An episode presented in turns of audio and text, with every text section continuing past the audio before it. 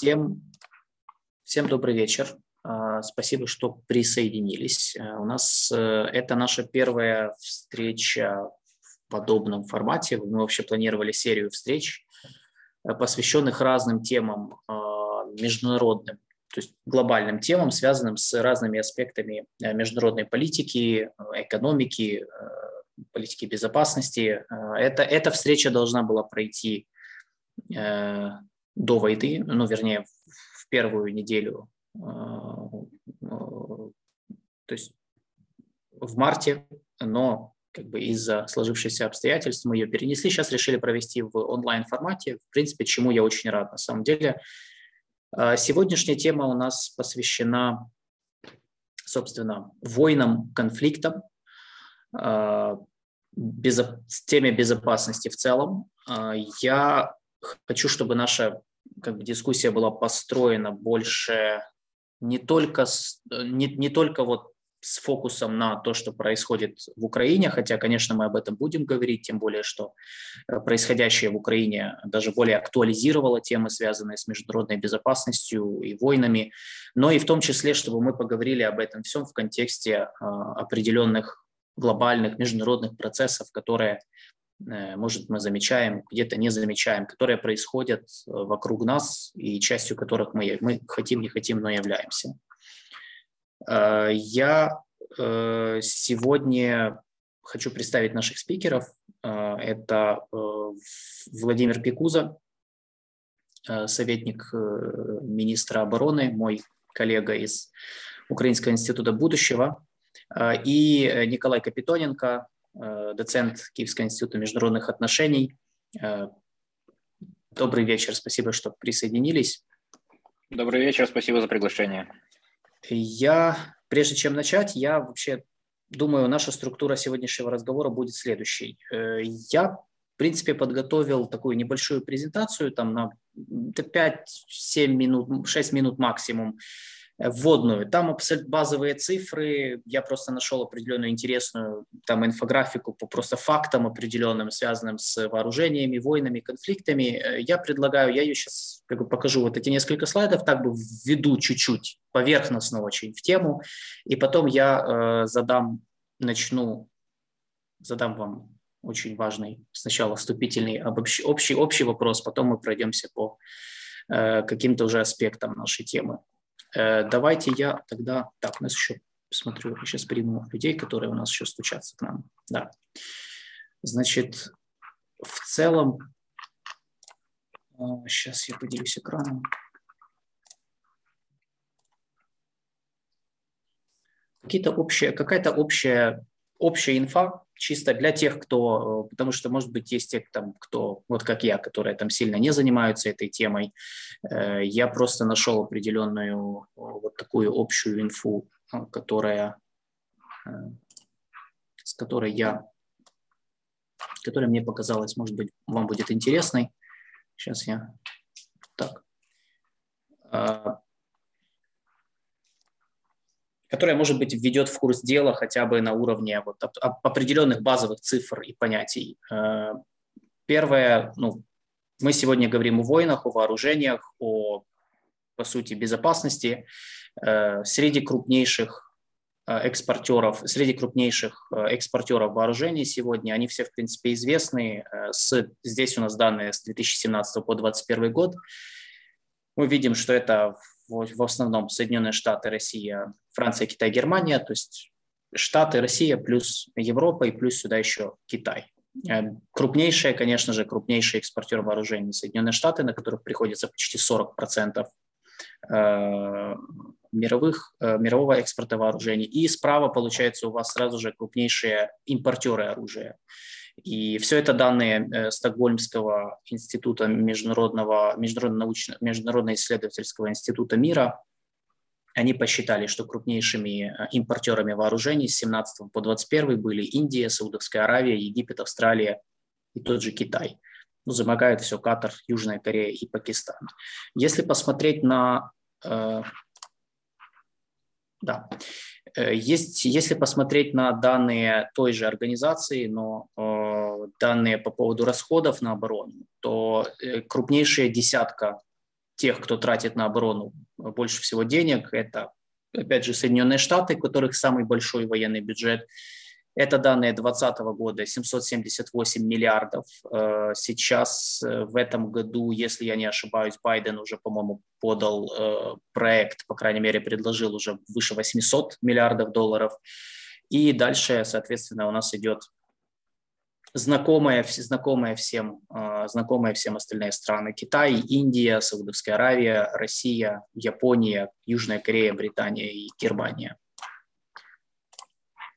Если брать по региону, э, основные расходы на оборону в, на, по состоянию на 2020 год, то, понятно, это Северная Америка за счет Соединенных Штатов в основном, э, Восточ, ну, тут Восточная Азия за счет Китая в основном, э, и Западная Европа – это страны-члены НАТО, конечно, которые считаются все вместе больше всего тратят именно на оборону.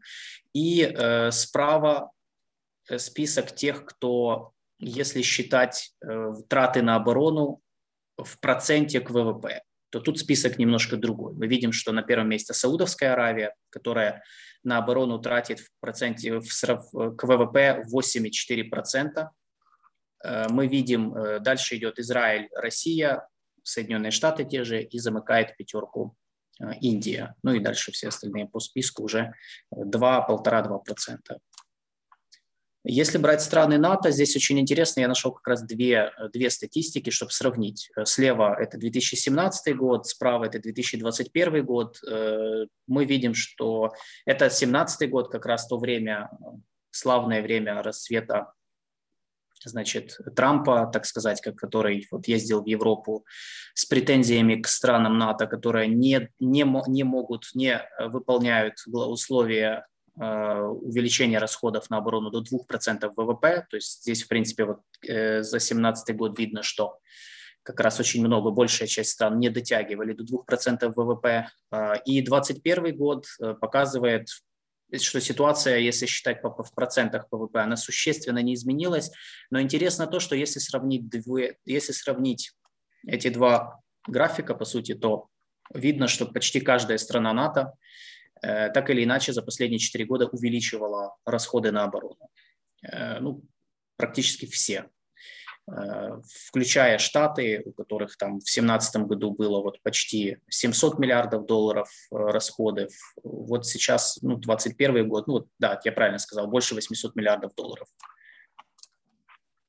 Крупнейшие компании, которые производят оружие, это, чтобы, опять же, понимать по раскладу сил, Первая, первая пятерка компаний американские, плюс есть две китайские и одна британская. Это, это крупнейшие по, э, по продажам и, собственно, их, э, их э, выручка. Тоже данные, опять же, Стокгольмского международного исследовательского института мира, СИПРИС сокращенно. Кому интересно, я могу кинуть потом в линк в чат данные на них, может быть, они, они каждый год издают книжечку специальную, такую огромную, толстую, которая, в которой, в принципе, все данные на каждый год по поводу того, что происходит в мире вооружений и обороны в целом.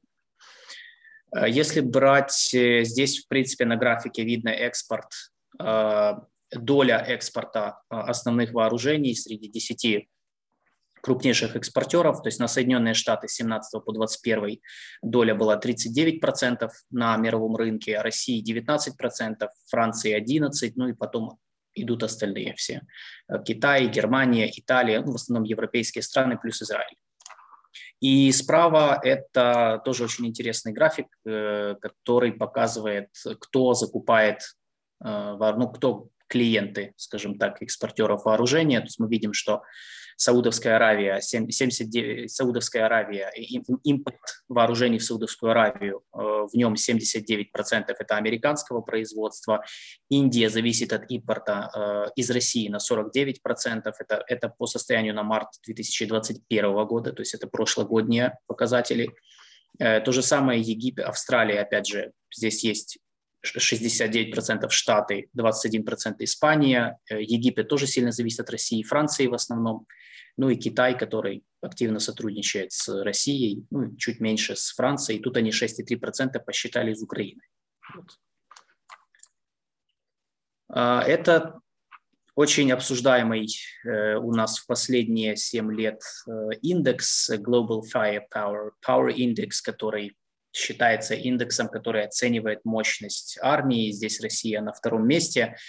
Э, ну, у нас он каждый год там, он обновлялся, но в принципе места, первые места, они существенно не менялись, по крайней мере, за последние несколько лет. То есть мы видим, что пятерка армий мира, которые по этому индексу считаются самыми мощными. Это Штаты, Россия, Китай, Индия, Япония, ну и дальше все остальные, которые, ну так или иначе, это крупные экономики, крупные государства, некоторые из которых уже выбились на уровень региональных супердержав, типа Ирана, там, Египта или Турции.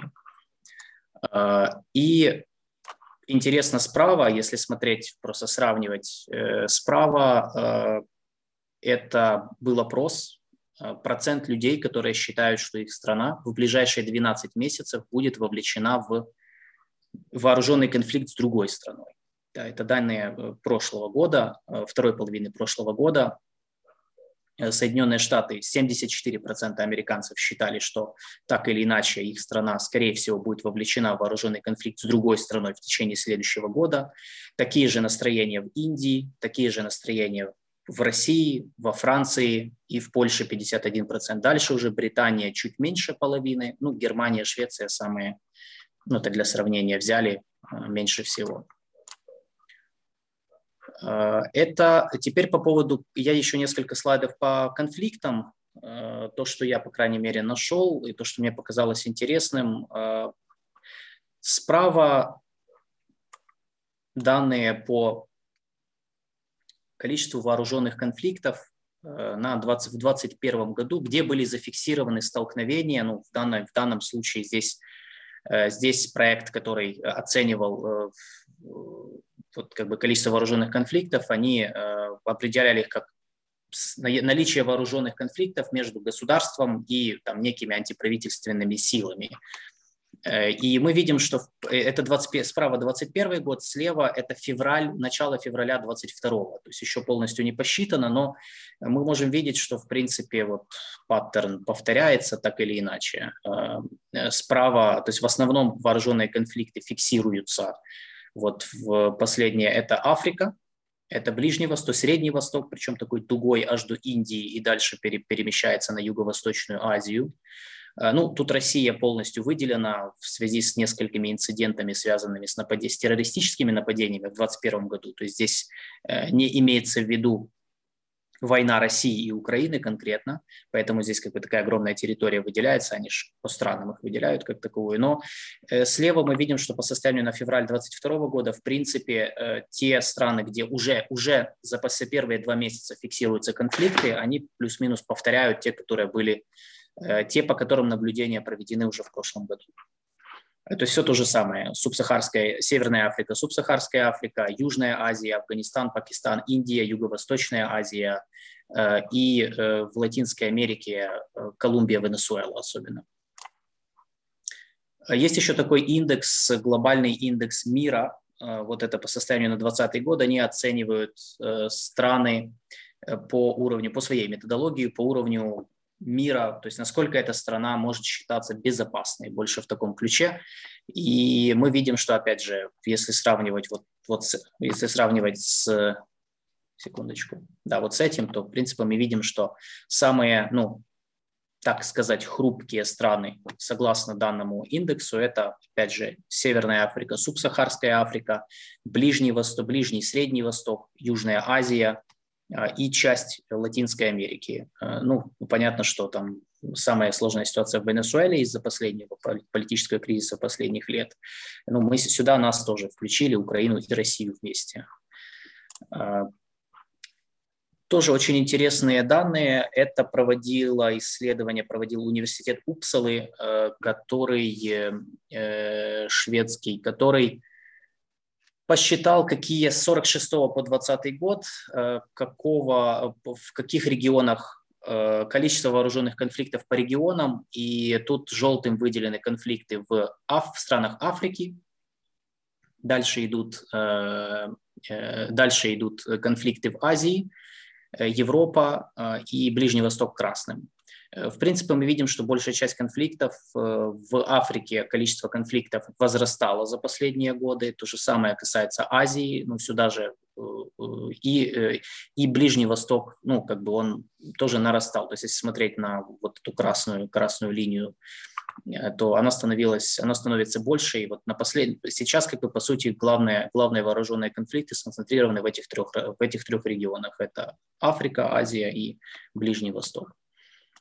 А, и э, вооруженные конфликты по типам. То есть с 46 по 20 год какие типы вооруженных конфликтов превалировали, то тут тоже очень интересно, что вот эта самая, самая большая, по сути, диаграмма э, – это внутренние конфликты, то есть то, что, например, один, одна из форм – это гражданские войны. То есть мы видим, что они только увеличивались за последние там, 50 лет, э, их количество увеличилось. Э, красным – это, э, меж, это внутренние конфликты с международной составляющей, то есть они интернационализированные, их тоже стало их больше, то есть это те же внутренние конфликты, только с огромным присутствием внешнего компонента, внешних игроков. И наоборот, мы видим, что конфликты вот серым, который где-то в 70-х годах уходит, это э, конфликты между государствами и негосударственными образованиями. И они практически, практически свелись к минимуму, и то же самое происходит с э, конфликтами межгосударственными, то есть которых становится меньше по сравнению с именно конфликтами внутренними на территории отдельных государств. Это вот такая общая э, картина. Так, сейчас я...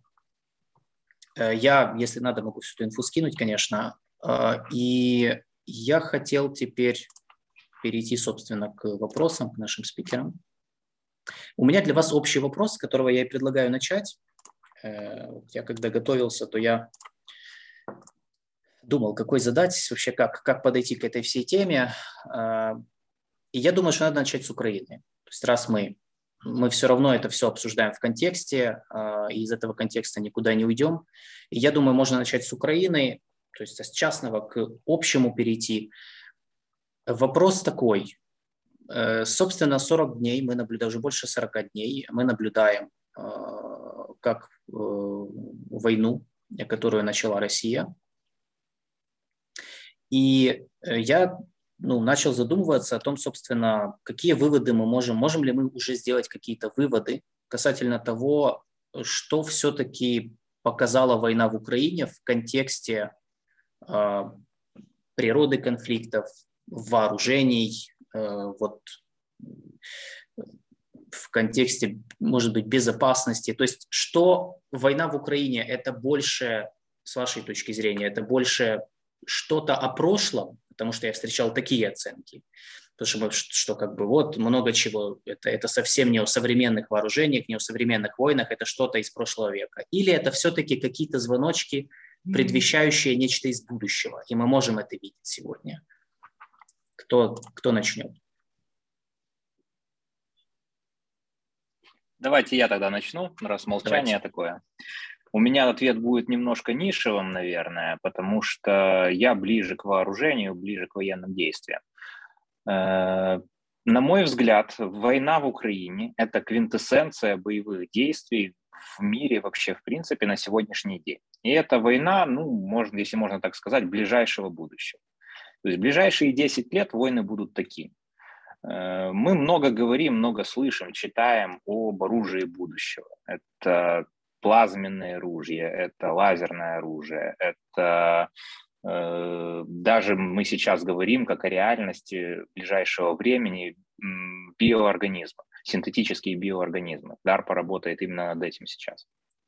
Но надо отдать должное, надо признать, что ближайшие 5-10 лет – Войны, как и истекшие 5-10 лет будем брать, войны будут идти в государствах, которые технологически и экономически не так развиты, то есть не являются авангардом там, мировой экономики, мировых технологий. И поэтому 5 ближайших 10 лет мы будем воевать так называемым обычным вооружением, не высокотехнологическим, которое, основная задача которого – массовое уничтожение врага. А задачи военных действий, они не меняются с Первой мировой войны. То есть э, в Первую мировую войну мы можем видеть прообразы оружия, которое сегодня широко используется на примере беспилотников. То есть э, еще в начале 20 века э, командующие думали о том, как получить разведданные, не теряя при этом людей, не теряя разведчиков, не отправляя их на смерть. То есть задачи, они все те же самые, просто новые способы их достижения. Э, ну и сами войны, они будут связаны с большими человеческими жертвами. То есть э, высоко развитые, развитые технологические страны, они идут к оружию э, высокоточному, которое будет уничтожать только врага. Но эти, это говорит об гуманности этих стран. А гуманность этих стран не позволяет широко воевать. Войны будут происходить между государствами, которые не настолько гуманны которые, как на примере нашего, нашей войны, нашего конфликта, вот этого обострения нашей войны, скажем так, э, враг не думает о количестве жертв, которым он достигнет своей военной цели. Поэтому несмотря на то, что технологические гиганты, экономические гиганты идут к высокоточному вооружению, в ближайшие годы будет очень широко востребовано вооружение, которое ведет к просто максимальному ну, уничтожению живой силы врага и техники.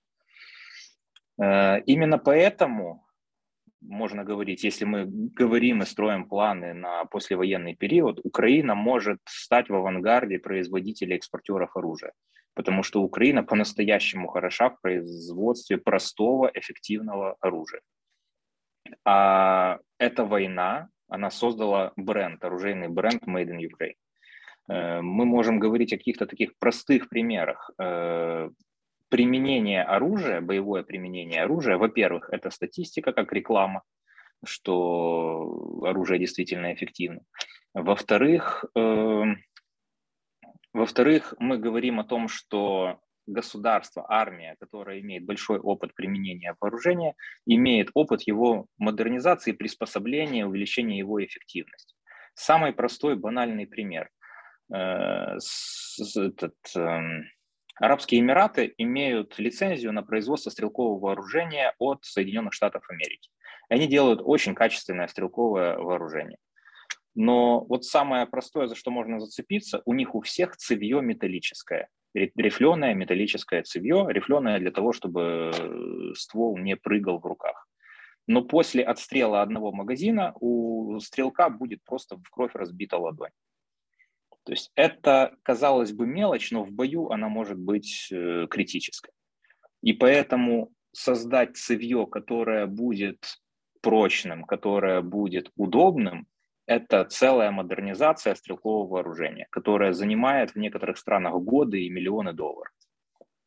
У нас это все есть, у нас есть экспертиза, у нас есть опыт, у нас есть возможность создавать такое простое эффективное вооружение.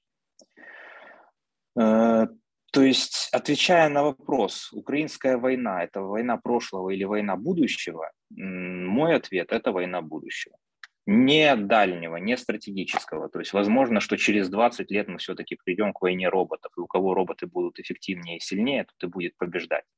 Но на мой взгляд, все-таки э, через вот эти вот 20 лет мы уйдем от горячих конфликтов в принципе. То есть эти войны будут сугубо экономическими. Конфликты могут быть какими-то очень-очень локальными и не напоминать даже какие-то небольшие э, по нашим меркам, э, такие конфликты, как э, на Ближнем Востоке. То есть Украина – это все-таки самый большой конфликт за последнее время. А, подытожив, украинская война – это образ современной войны и войны, которая будет в ближайшие годы. То есть это тотальная утилизация, назовем это так, старого вооружения, наследие холодной войны, скажем так, потому что на сегодняшний день очень много вооружения на поле боя произведено иногда в конце, а иногда даже в середине 20 века. И, э, во-вторых, э, такие войны, они разогревают военную экономику. То есть сейчас глобально мы будем наблюдать запуск э, боеприпасного производства, производства стрелкового вооружения, бронированной техники. отвечаю на ваш вопрос. Спасибо. А, Николай, что вы скажете? Эм, я начну с того, что считаю, что этой войны в принципе не должно было быть. То есть это э, следствие ошибочного решения, и по этой причине, как э, мне кажется, она оказалась настолько неожиданной для всех наблюдателей.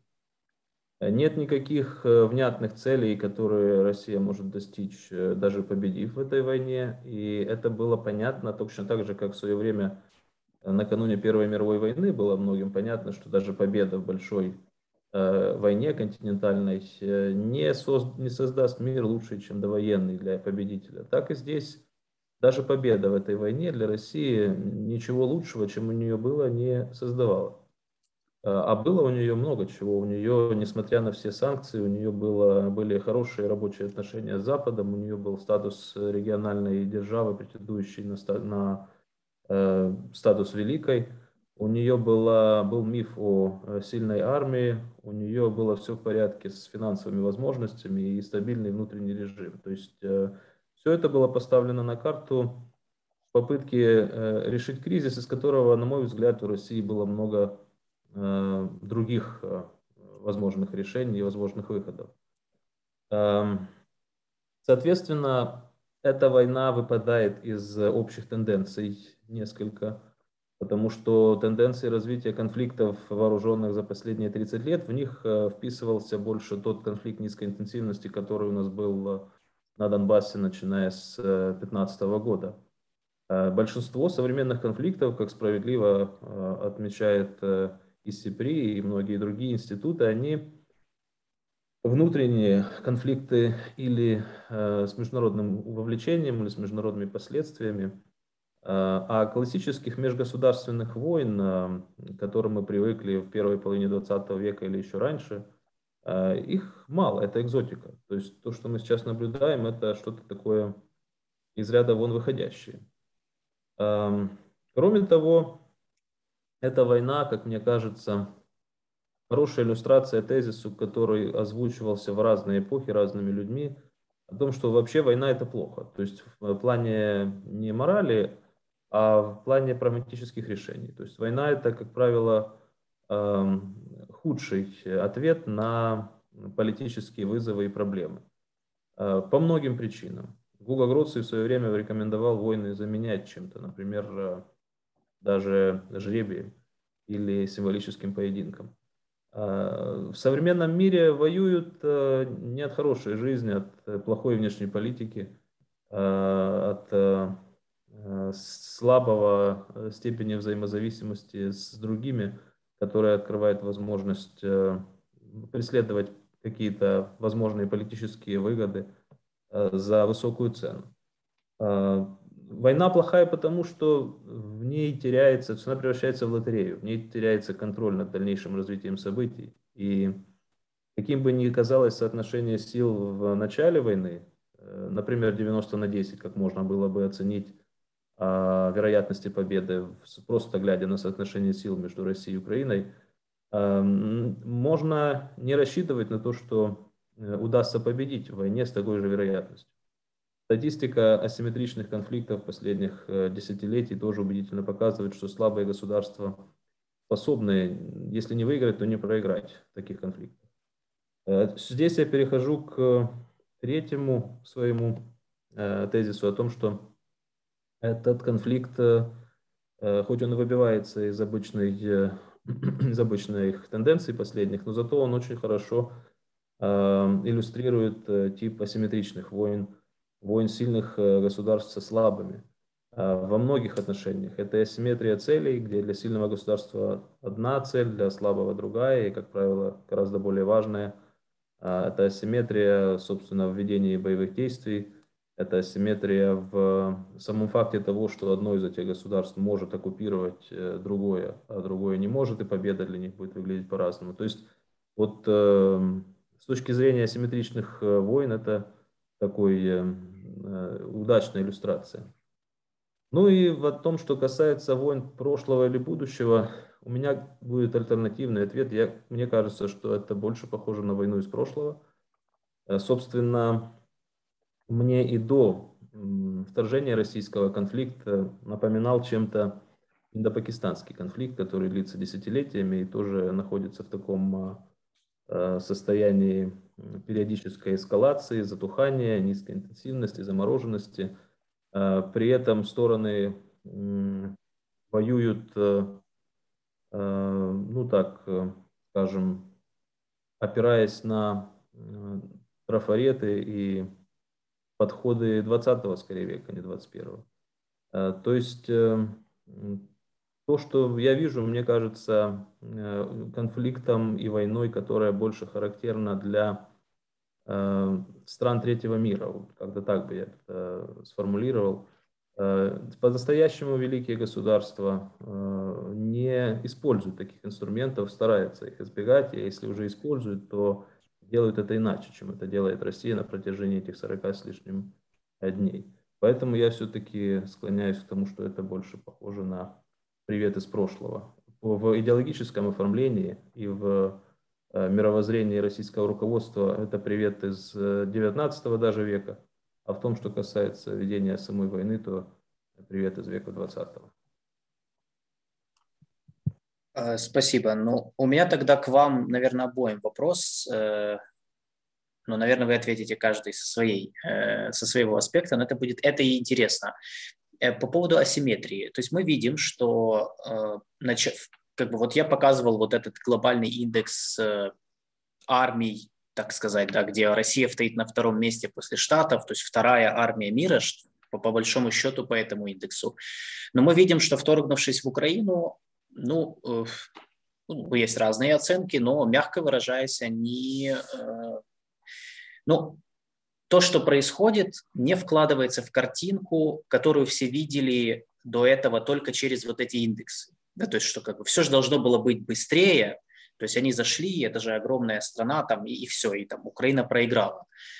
Но мы видим, что с ними происходит ровно то же самое на самом деле, что происходит со многими, как мы уже вот заметили последние там, 30 лет, там, большими, ну, в частности, штатами, большими государствами, которые терпят поражение в войнах, которые они должны как бы выигрывать. И здесь вопрос по поводу, то есть этой асимметрии, ну, почему существовало ли вот это вот Э, ну, асимметричность, можно сказать, раньше, и, или это что-то все-таки новое, или с точки зрения вооружений новое, или доступности вооружений, или с точки зрения природы самых конфликтов новое, что, э, что заставляет нас все чаще подмечать вот эту тенденцию, что большие государства реально могут проигрывать войны, в которых в общественном сознании должны их выигрывать. Давайте с Владимиром. А, давайте, пока вы говорили, у меня возник в голове такой термин, он абсолютно, я его нигде не встречал, военный размер государства. А, вот военный размер государства у России, он на втором месте в мире. Украина, по-моему, 22 была. А, но это официальный индекс, э, это официальный рейтинг, который учитывает множество факторов количество вооружения, количество э, личного состава, количество производства, э, количество инфраструктуры, которая способна обслуживать э, армию. И в России этого действительно много. Но опять же, на простом примере, если мы берем, что в России на вооружении стоит тысяча истребителей, мы никогда не узнаем, сколько из них исправны. Мы никогда не знаем, сколько из них действительно летает. И моя личная оценка и ставка, то это до 20% от всего, что у них стоит на вооружении. То есть э, сама горячая фаза этого конфликта, мы не берем, я не хочу сейчас брать экономику, не хочу брать дипломатию, там, размеры государства физические, географические. Э, боевые действия не являются асимметричными. То есть мы столкнулись с армией, которая не готовилась воевать. Наше счастье – это стратегические просчеты командования э, Российской Федерации. То есть эта армия не готовилась воевать. Они заходили пройти маршем всю Украину. И они столкнулись с ожесточенным сопротивлением, вооруженным, с ожесточенным умелым сопротивлением. Поэтому на поле боя асимметрии нет. На поле боя сражаются две армии, которые ну, скажем так, стоят друг друга. То есть Украина воюет более интеллектуально, более умело, с э, другим абсолютно подходом. Россия воюет количеством, количеством техники, количеством людей. То есть тут конкретно асимметрии нет. Тут конкретно мы видим э, последствия мотивации бойцов, мы видим последствия обучения бойцов, ну и менталитета. То есть э, в высшем командовании все чаще с улыбкой вспоминается слово «казачина».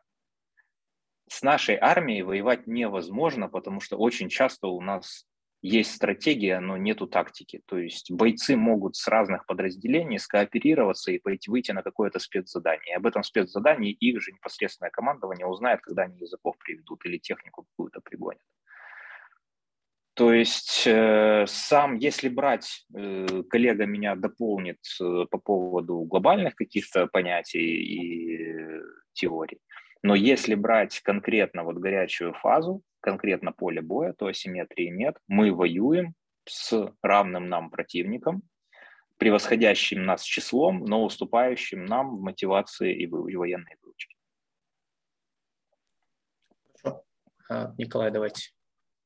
Э, да, я что хочу сказать, что вообще исследование асимметричных войн началось более-менее систематическое с поражения Соединенных Штатов во Вьетнаме, которое э, выглядело как поражение, потому что не потому, что Вьетнам, э, северные вьетнамцы прошлись парадом по Вашингтону, а просто потому, что США не смогли достичь своих целей в этой войне.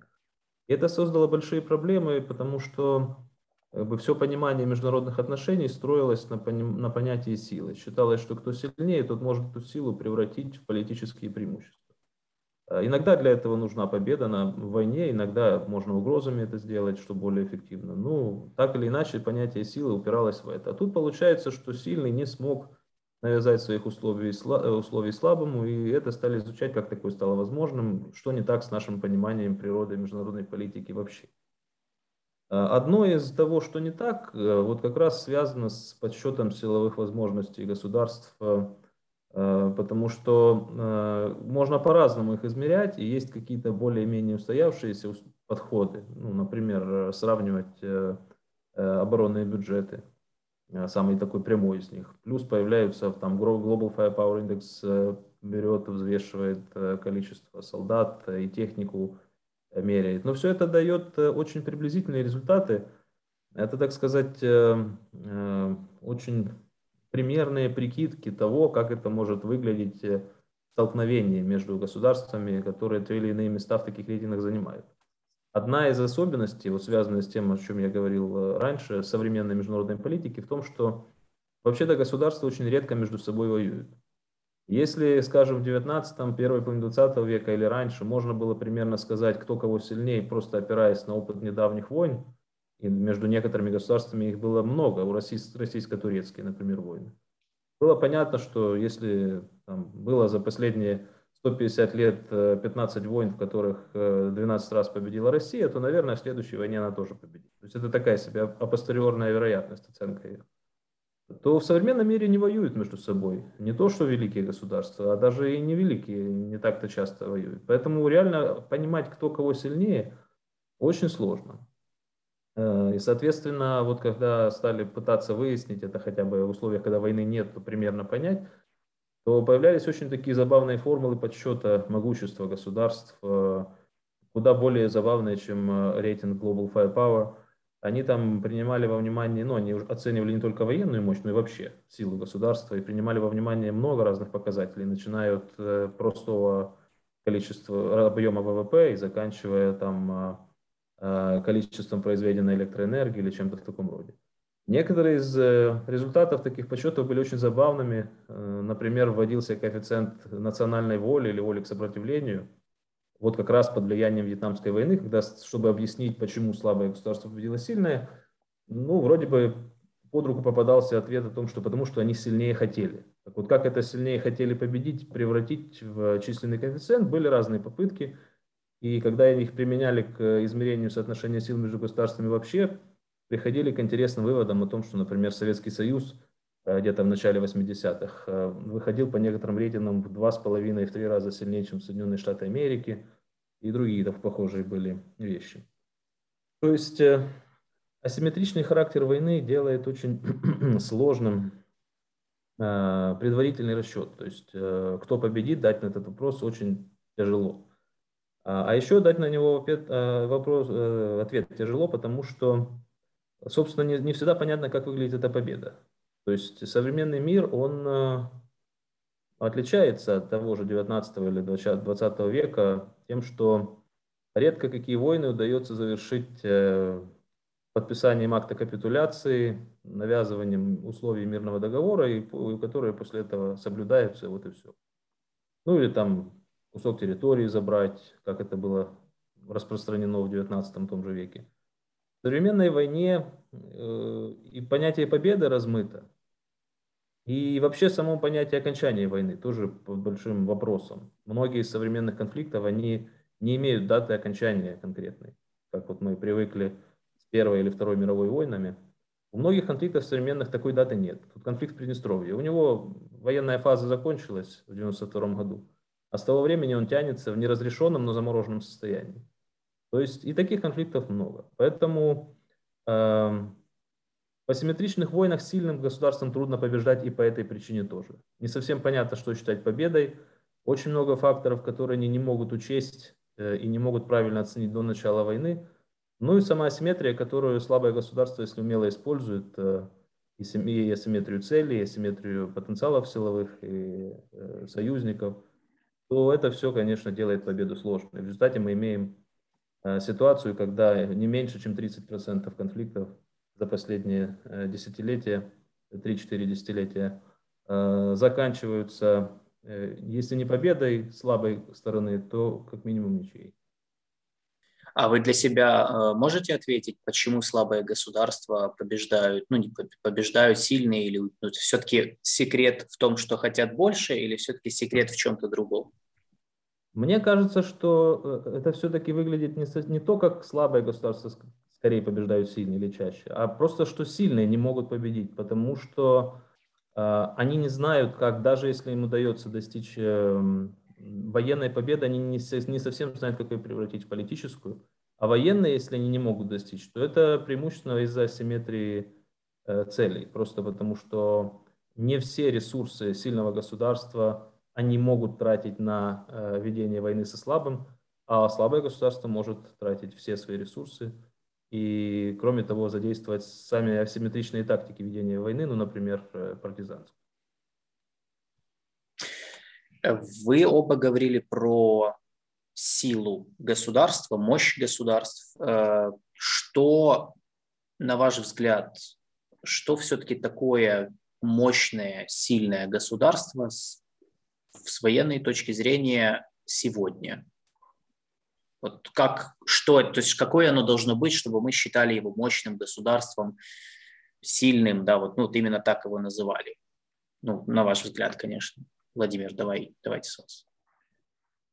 А, я буду отталкиваться от своего мнения, которое я в первом комментарии дал. То есть, э, э, на мой взгляд, что на сегодняшний день в военном плане сильное государство – это государство вооруженное.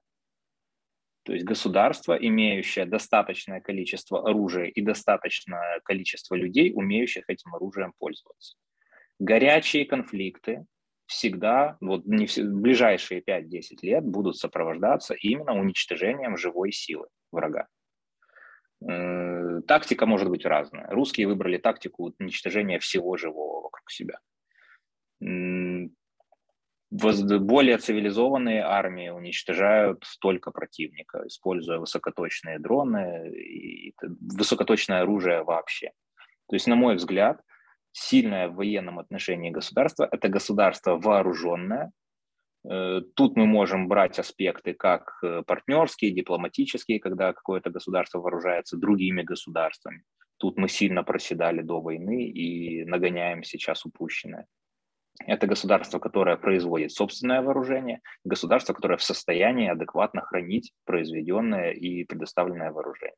А также количество, грубо говоря, людей, умеющих этим оружием воспользоваться.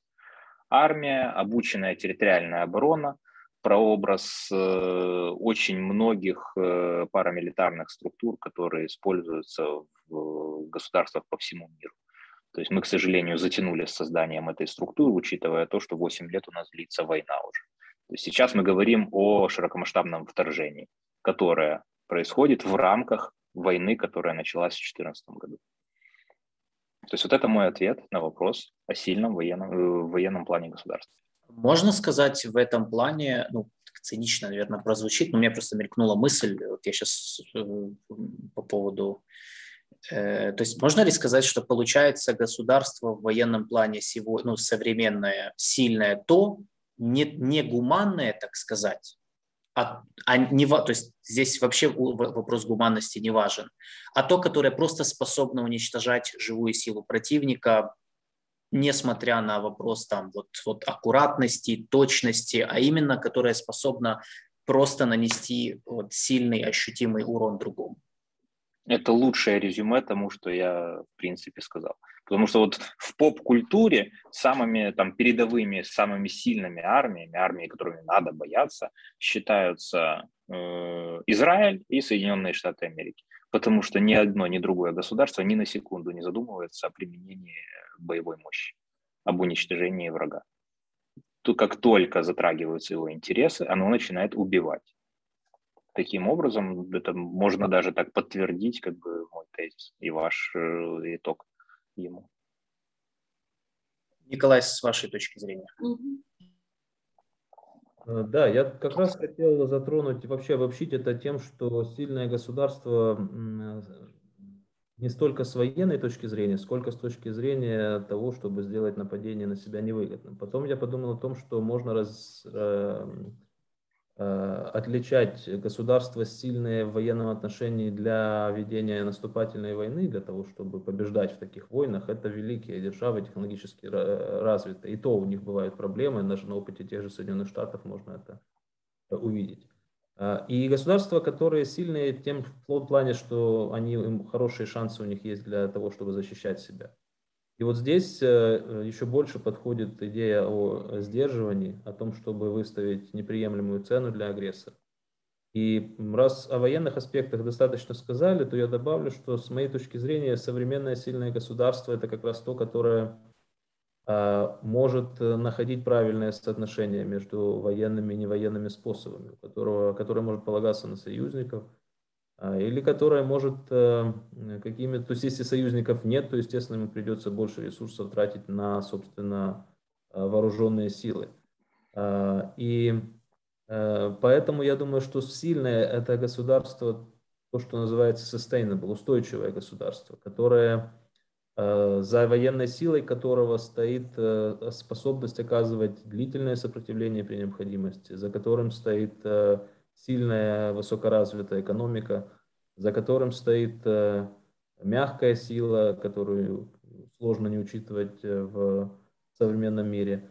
Э, то есть сила это очень такое комплексное понятие. Кроме того, с чисто такой теоретической точки зрения, под силой можно понимать разные вещи под силой государства. Можно понимать обладание какими-то ресурсами и можно спорить о том, какие из них более важны. Население, территория, экономика, природные ресурсы, вооруженные силы или что-то еще. Если все вместе, то в какой пропорции. А, а еще под силой можно подразумевать э, способность влиять на поведение других, э, что в чем-то коррелирует с обладанием ресурсами, но не обязательно всегда коррелирует.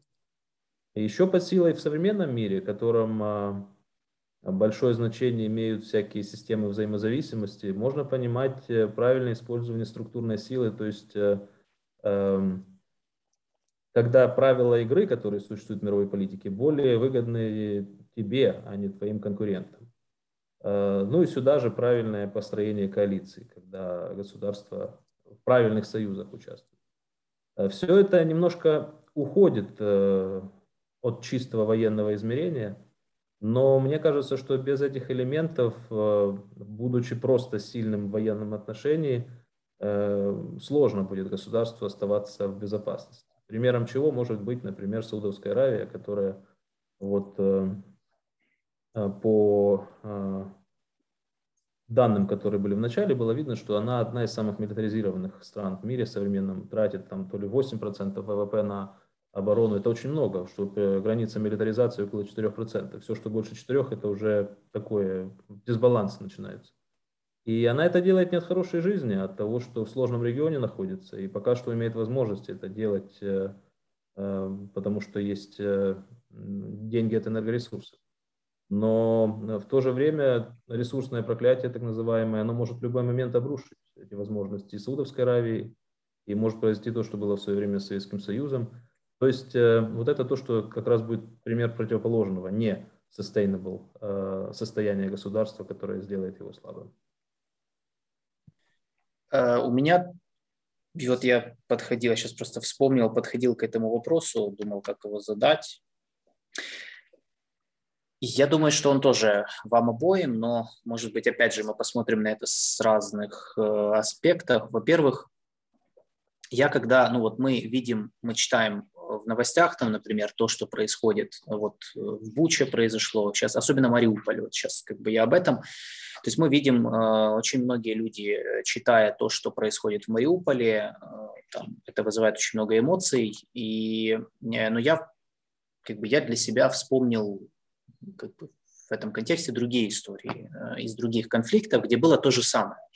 То есть тоже были крупные города, которые разные стороны штурмовали, там тоже были огромные, разрешения, огромные разрушения, огромное количество убитых, особенно среди гражданского населения. И также я в прошлом году э, читал несколько книг, э, ну, там два справочника, точнее, которые написали американские военные для своих как бы, сил, ну, часть публичную публиковали, и одну книгу, которая касались современных войн, где описывалась э, войны, те, только так называемые войны в условиях э, города, городских застроек. И вот наша война сейчас, которую мы наблюдаем, она снова побуждает задать этот вопрос. То есть все-таки получается, что государства, которые ведут современные войны, э, ну, получается, что они что современные войны с учетом урбанизации и того, что вся военно-экономическая мощь, промышленная мощь государства, она перетекает в города и все-таки будет сосредотачиваться в городах и Э, мы видим сейчас, да, на примере нашей войны, что, в принципе, э, нет смысла там бегать где-то в провинции, все равно вся власть, вся мощь, вся экономика, все находит, все, большая часть населения, они в крупных городах. И получается, противник ну, вынужден так или иначе, ну, если он хочет захватить там кого-то, там победить, то за, столицу захватить, штурмовать эти города. И мы видим, как это все происходит, э, что штурм городов оборачивается просто какими-то страшными вот этими картинками. И в связи с этим вопрос, получается ли, ну, я где-то читал тезис, что вот согласны ли вы с ним в этом плане, что войны будущего, войны будущего, современные войны, они, получаются, априори будут аморальными. То есть они не для гуманных государств, потому что приходится воевать в условиях э, городской застройки в условиях даже с негосударственными акторами, если мы, например, возьмем войну с террористическими организацией «Исламское государство», где тоже был штурм города Мосула, который э, штурмовали в 19 в 16-17 годах 9 месяцев. Причем, ну, и тоже там почти город в руинах лежит, получается. И прав, ну, правильно ли получается, что мощь государства будет определяться способностью производить такие операции, что войны, они по большому счету аморальны. И что будет, и здесь, наверное, вот здесь, наверное, больше, может, и Николай скажет, ну, не знаю, э, и получается, что это будет наносить удар по вот этой вот, как это сказать, морально-ценностной части в международных отношениях, которые часто вспоминают, то есть как, э, но которая, получается, в современных войнах, ей нет места, учитывая то, ну, какую форму принимают боевые действия на сегодняшний день. Вот, например, на примере даже наших, наших вот того же нашего Мариуполя. Давайте, раз у нас Давай. уже такой порядок, что сначала мы говорим о военной части, а потом о действительно стратегии дипломатии и экономики. Э, с военной точки зрения давайте так, совсем с военной точки зрения ничего морального нет. У солдата, у бойца есть задача, которую он должен исполнить. Э, Россия в течение трех дней этого горячего конфликта перешла от спецоперации к военной операции. То есть, условно, спецоперация – это высадка десанта на Печерске с целью штурма офиса президента, захвата президента в плен и показа его тушки на телевидении. А военная операция – это э, вот то, что сейчас происходит в Мариуполе. То есть город захватить быстро не получилось, и поэтому его равняют с землей. То есть э, мы не видим сейчас классической городской войны. Мы видим, как все объекты городские просто сравнивают с землей для того, чтобы у украинских воинов не было возможности для маневра, не было укрытий, не было возможностей для собственных спецопераций, контрнаступлений. То есть есть хороший пример, который когда-то принес, э, привел военный в интервью. Российский, к сожалению, военный, но мысль здравая. То есть у спецподразделения есть задача захватить снайпера, сидящего в доме. У военизированного подразделения есть задача подогнать к дому танк и бить по первому этажу, пока последний не сложится на земле, где сидит снайпер. Вот сейчас Россия ведет классическую военную операцию. Военная операция подразумевает уничтожение врага любой ценой и сохранение собственных ресурсов любой ценой. Они сохраняют своих бойцов, просто уничтожая, не невзирая на гражданское население, невзирая на гражданскую инфраструктуру. Возможно, даже у армейского командования нету задачи геноцида, нету задачи уничтожения всего живого. У них есть задача сохранить свое подразделение. Для этого они сначала сравнивают с землей э, территорию противника и только потом на нее заходят. То есть это страшно, но с циничной армейской точки зрения ничего аморального в этом нет. У них свои задачи, которые они пытаются исполнять максимально эффективно. Но э, с этой точки зрения э, в войнах будущего будет вообще, то есть вот есть, может, ну, есть какая-то тенденция, которая говорит о том, что, например, вот у ведущих армий там развиваются некие технологии, которые позволят все-таки в рамках военной операции быстро захватить город или безболезненно захватить город. Или все-таки в войнах, которые мы будем наблюдать в ближайшие десятилетия, будет вот, вот так. Вот если военная операция, то только в чем мы с Николаем пересеклись, это в том, что войн нет и не предвидится у высокоразвитых стран. То есть сложно представить, как будет воевать Канада с США. И, возможно, они действительно будут пытаться захватывать здания, захватывать конкретных людей. Но все, что мы видим сейчас и тенденции ближайших лет, мы будем видеть, что враг будет достигать своего любой ценой. Если мы говорим о войне, если мы говорим о спецоперации, если удалось захватить, грубо говоря, там, президентский дворец, то это спецоперация. А если мы переходим к военной фазе, то это будет уничтожение людей, это будет уничтожение городов. Из-за тенденции урбанизации это будет уничтожение городов. Спасибо. Николай. Э, я бы Э, сказал, что вообще не припомню моральных войн. То есть в плане того, что они связаны всегда со страданиями и разрушениями, то на их аморальность обращали внимание, начали обращать внимание очень давно. И начиная с Суньзы, который советовал вообще-то войн по возможности избегать, побеждать другими способами, и через э, таких э, мыслителей, как Кант или там, например, тот же самый э, Гобсон или даже Ленин, которые все э, указывали на то, что война это, в общем-то, связано со страданиями. Поэтому более содержательное разделение, мне кажется, между справедливыми и несправедливыми войнами, которые не чем между моральными и аморальными. Э, под этим есть какие-то здравые мысли, которые высказывались тоже разными Э, деятелями, начиная с Цицерона. Современная справедливая война – это война, которая ведется, ну, есть там ряд критериев, более-менее формальных, которая ведется по справедливым причинам, является последним средством, а, обеспечивает безопасность некомбатантов, э, пропорциональное насилие использует и так далее. То есть можно в связи с этим понять, что некоторые войны более справедливы, некоторые менее справедливы. Но э, аморальными они с точки зрения страданий э, людей э, являются всегда и были раньше. И да, государство платит за это цену, потому что война сейчас именно по причине своей моральности, она очень непопулярный и неэффективный инструмент. И поэтому цена войны всегда включает в себя то, что называется audience costs, то есть э, то, что связано с риском потери репутации в любой аудитории для любых избирателей. Э, я думаю, что Россия тоже эту цену заплатит. Просто, может быть, э, это произойдет попозже, но не факт, что она от этого станет меньше. Когда мы говорим об упадке американской гегемонии в современном мире, мы ее в большинстве случаев связываем с войной в Ираке 2003 года.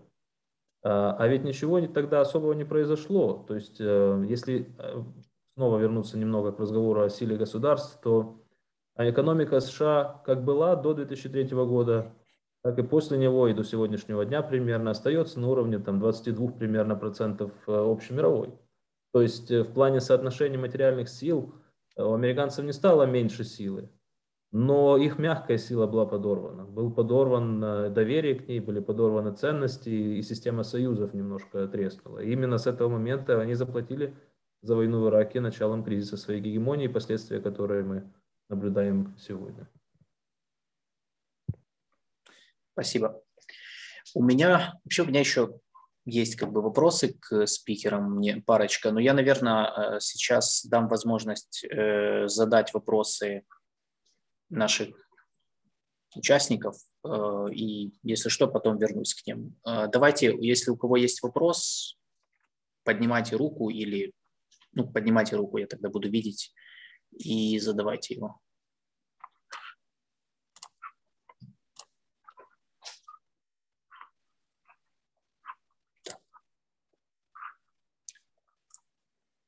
Ну, если пока нет, тогда, тогда я тогда я пока воспользуюсь этой возможностью. У меня вопрос к Владимиру. Я его давно хотел тоже задать. Э, да и, в общем-то, я слышал этот вопрос от многих сейчас. Показали ли свою эффективность дроны э, в этой войне и вообще, ну, они вообще последние годы у нас на слуху как один из э, таких да, там, как бы инструментов типа как новой войны или войны будущего. В контексте войны в Украине и в целом, вот если прослеживать сейчас тенденцию, то есть они все-таки, они не утратили своей вот этой роли, и они будут развиваться, и как они показали себя вот в нашем случае. Потому что последняя война, в ходе которой анализировали применение дронов и оценивали их, это был э, ну, Карабах, по сути, Азербайджан, Армения. Э, дрон – это способ сохранить пилота. Это способ э, не подвергать опасности человека-пилота. А, в нашем же случае, если мы говорим о уже ставших легендарными Байрактарах, э, беспилотный летальный аппарат, который несет боевую нагрузку, э, он маленький, он легкий, он бесшумный, и он передвигается на достаточно большой высоте. То есть ПВО вражеское его не видит, а такие элементы ПВО, как зенитные установки, например, то есть это такой большой-большой пулемет для людей, не связанных с, воен, э, с военным делом, э, они не достреливают для этого беспилотника. Как русские используют свои «Орланы», в том числе над Киевом, наводя на цели ракеты, э, наши зенитчики просто не достают до этих «Орланов». То есть в нашей войне, которая длится, вот, которая идет сейчас, горячая фаза, которая идет сейчас, э, дроны – это способ обхода ПВО. В глобально в военных конфликтах дроны – это способ сохранить жизнь максимальному количеству военных. И это будет развиваться, это сейчас развивается. Пока что мир не готов предоставить э, на гора в конфликте Э, беспилотного истребителя, например, э, самолет полноценный. Но мир к этому идет. К этому идут технологические гиганты, экономические гиганты, у которых есть на это средства с целью гуманной. В, нашей же, в нашем же случае мы говорим о том, что сейчас идет такое передовое применение, способ применения передовой дронов. Это способ обхождения систем противовоздушной обороны. То есть можно, правдиво ли утверждение, что войны будущего, они в каком-то смысле будут все больше переходить к войнам в стиле бесконтактным, получается? То есть везде захотят сохранять пилота, водителя, там, э, экипаж корабля, там, как сейчас говорят о, о беспилотных кораблях? Крайне дорогое удовольствие, поэтому, учитывая то, что воюют все-таки не самые богатые страны, либо богатые с небогатыми, то ну, сложно говорить, что в ближайшее время война будет переходить к вот э, unmanned, так сказать, э, так называемым системам. А, вопрос к Николаю. Э, я по поводу, ну, я уже много видел, да и в общем-то, у нас много об этом тоже говорили, о том, что, ну, с 2014 года у нас, в частности, употребляют термин «гибридная война», то есть говорили о том, что конвенционные войны, они как-то ну, уже уходят в прошлое, и сейчас больше ведутся прокси-войны, хотя э, я встречал и такое мнение, что, да, в общем-то, то, что мы называем гибридной войной, это не что-то новое, то есть это не то, что там появилось в 2014 году, это вообще-то там всю историю все там вели вот такого рода войны. То есть все-таки э, это можно считать новым трендом или это просто, как сказать, часть, элемент классических войн, которые мы всегда наблюдали, просто они в чем-то поменялись и поэтому на них обращают внимание. Э, как, и, и в чем они, может быть, тогда, в чем их новизна в таком случае? Э, если Владимиру тоже есть что сказать, то ну, тоже потом можно присоединяться. Я просто задаю вопросы такие специализированные, но в принципе это же вам обоим может быть тоже вопрос. Э, ну, я лично, мне не очень нравился термин, и нравится не очень термин гибридная война в э, отношении того, что у нас было с Россией с 2014 года. Просто потому, что мне казался он слишком броским клише, за которым утрачивалось основной смысл этого. Потому что у нас под гибридной войной, когда использовали это слово, понимали э, смесь различных сфер э, ее протекания конфликта, когда она и экономическая, и информационная, и политическая, и дипломатическая, еще какая-то, вот это все как будто бы гибридная война. Если это так, то, конечно, любая война в истории практически, она гибридная, все их сопровождали информационные операции, разрыв экономических отношений до определенной степени. И даже когда мы под гибридностью подразумевали то, странное состояние, что мы вроде бы как воюем с Россией, но продолжаем с ней торговать, так в этом тоже не было ничего нового, потому что исследования разнообразные показывают, что война не обязательно приводит к разрыву э, торговых отношений между прямыми противниками. Э, под гибридной войной вот исследования, которые есть такая отдельная ветвь исследований военных конфликтов, которые гибридностью занимаются – Э, интерес к этим исследованиям э, активизировался где-то в 80-х годах прошлого века. И там принято под гибридностью понимать войну, в которой сложно отличать комбатантов от некомбатантов. И если эта сложность осознанно используется, то вот это вот считается гибридной операцией. С этой точки зрения э, в учебники некоторые уже вошел случай Э, оккупации Крыма россиянами в 2014 году, как раз э, которая иллюстрирует то, как э, вот эти вот зеленые человечки и эм, реакция местного населения, наличие перед этим базы Черноморского флота и, в общем, из-за этого размытые линии между солдатами и не солдатами, собственно, способствовали быстрой аннексии. Ну а так э, гибридность это, как по мне, все-таки менее содержательный термин, чем, например, асимметричная война или прокси-война, которая более строго имеет определение. Спасибо. А, так, у нас я бы тоже, я бы, я бы а, тоже давай, добавил, давай. Коротко, совсем коротко. Э, Все-таки, наверное, было бы логично войн, э, началом войны считать вооруженную агрессию, прямую агрессию, потому что ну вот давайте зададим себе вопрос, является ли уничтожение оборонно-промышленного комплекса соседней страны началом гибридной войны. Наверное, вот если исходить из всех там э, описаний гибридности войны, то можно так считать. Так Россия этим занималась с 2000 года, как минимум, уничтожая наших производителей, особенно высокоточного вооружения, типа радиолокацион... заводы, которые занимались радиолокационной техникой. Поэтому ну, лично я склонен говорить о войне, когда существует прямое военное противостояние. Тогда это начало войны. А любая война, исходя из дальнейших факторов, она действительно есть гибрид. То есть нет в этом какого-то ноу-хау. Об этом уже говорилось. Спасибо. Э, у нас есть вопрос. Да, Сергей, пожалуйста. Ага, спасибо. А у меня сразу два вопроса. Так, чтобы два раза не вставать, я выдам по очереди. Первый вот нам сейчас, нашим войскам, нашей армии сейчас предстоит освобождать территорию, и это ну, сотни тысяч квадратных километров, на которых есть населенные пункты.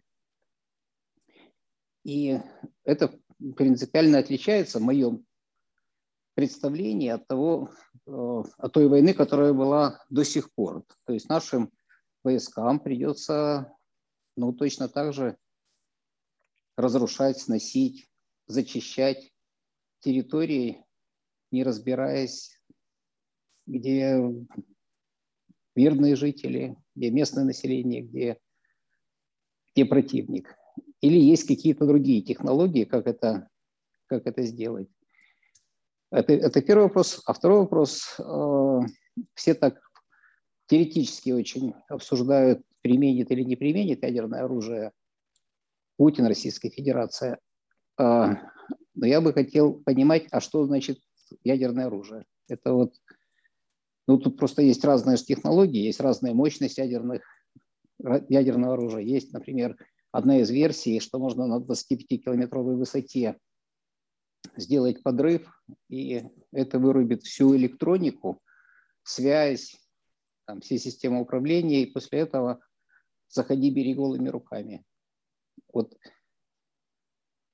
такие два вопроса. Спасибо. Спасибо. Так, ну кто из вас кто первый? Давайте я начну. Спасибо за вопросы. По поводу первого вопроса, по поводу освобождения наших городов.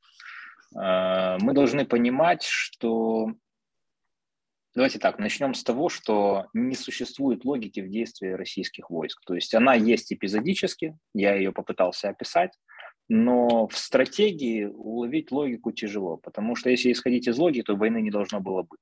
Современные войны не начинаются, когда ты не знаешь, как в них победить. Россия не могла победить в этой войне, она не могла оккупировать Украину, недостаточно было ресурсов, это было во всех оценках перед войной, даже за несколько дней до войны. Так вот, если все-таки взять логику, то есть это может быть ошибочным в итоге, но если говорить о военной логике, то города не должны пострадать, потому что российские войска находятся на чужой территории. То есть если украинская армия получит возможность широкомасштабного контрнаступления, то российская армия не будет ждать, пока их будут выковыривать из домов, грубо говоря. То есть они не будут ждать наступления, они будут бежать, как это было из-под Киевской области. Э, все разрушения, они э, нанесены, практически все разрушения, они нанесены во время наступления российской армии. Плюс те разрушения, которые они э, нанесли при отступлении самостоятельно. То есть нету перспективы того, что при контрнаступлении наши же войска будут равнять с землей наши города, потому что там российских войск уже не будет. Другой вопрос – это подготовка специального, специальной операции, которая должна предшествовать контрнаступлению. Это не дать, грубо говоря, не дать возможность российским войскам уничтожить наши города при отступлении.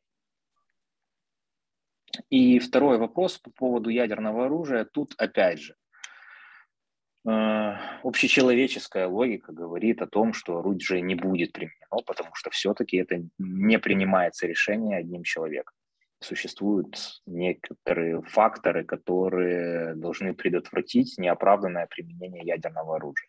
И действительно существует множество технологий. Либо это взрыв на определенной высоте, который действительно отключает электронику. Но вопрос отключите электронику, мы воюем достаточно простым вооружением. Мы не привязаны к глобальным э, информационным системам.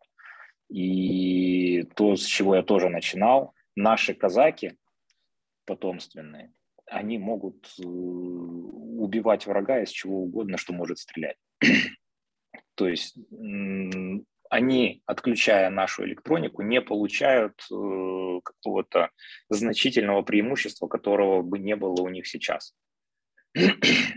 Есть э, бомбовые удары, которые на той же самой высоте 25 километров осуществляется подрыв носителя, и дальше падают неуправляемые снаряды, которые не издают ради... Э, радиоизлучение, которые невозможно поймать. То есть они падают, ни одно ПВО не способно поймать, потому что их там до 20 этих зарядов. 20 ядерных взрывов на Земле. Э, и есть тактическое ядерное вооружение, которое может, там, например, уничтожить один район города. То есть удар по банковой, грубо говоря.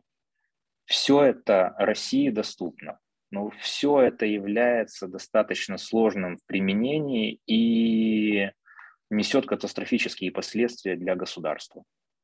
То есть если к России уже сейчас относятся как к маньяку, но оставляют ей небольшой шанс вернуться в мировое сообщество в какой-то перспективе обозримой, то ядерный удар все эти перспективы перечеркнет.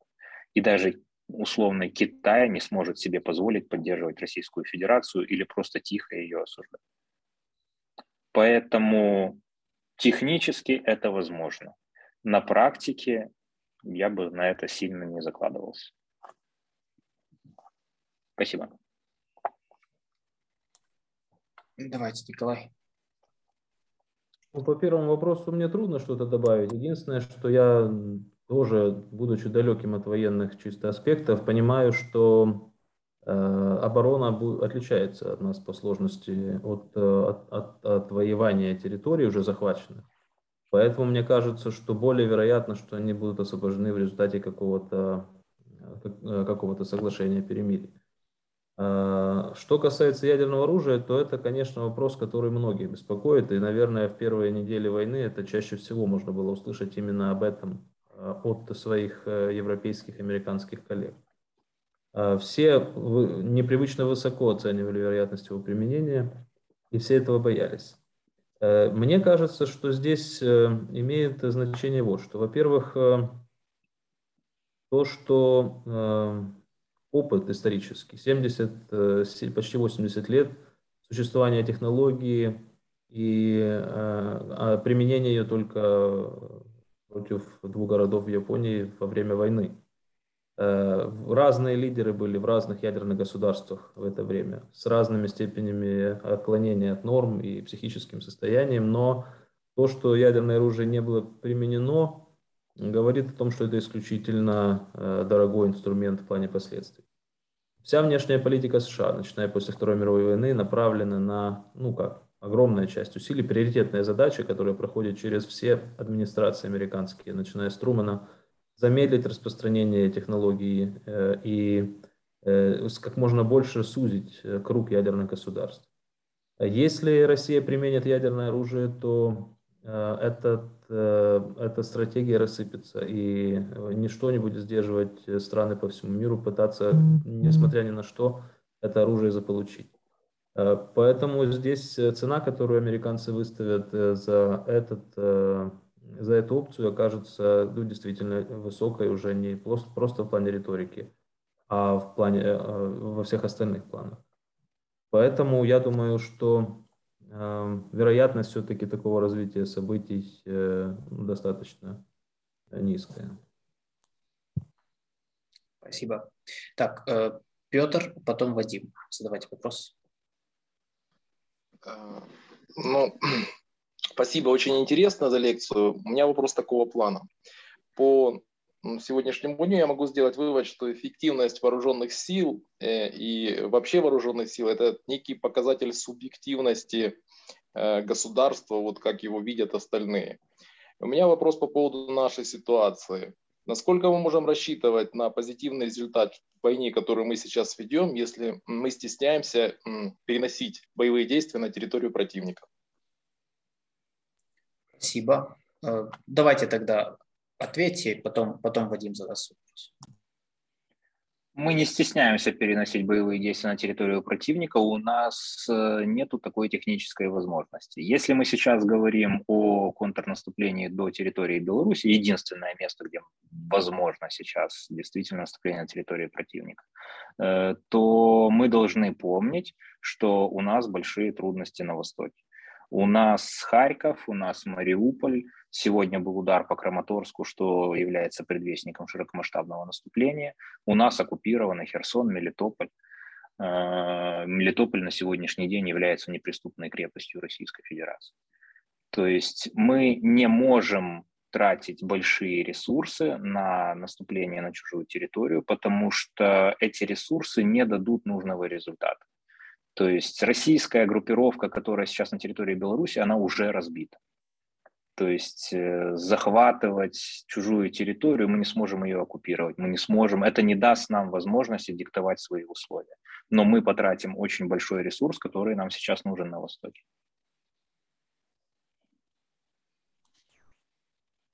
Николай, да, есть что да, э, буквально да. даже если у нас э, появится такая возможность техническая, я согласен с тем, что у нас ее нет, то возникнут политические ограничения, поскольку очень многие наши, ну, назовем их условно, союзники, которые сейчас нас поддерживают, будут выступать против этого. Потому что им все-таки важно держать эскалацию под контролем, не давать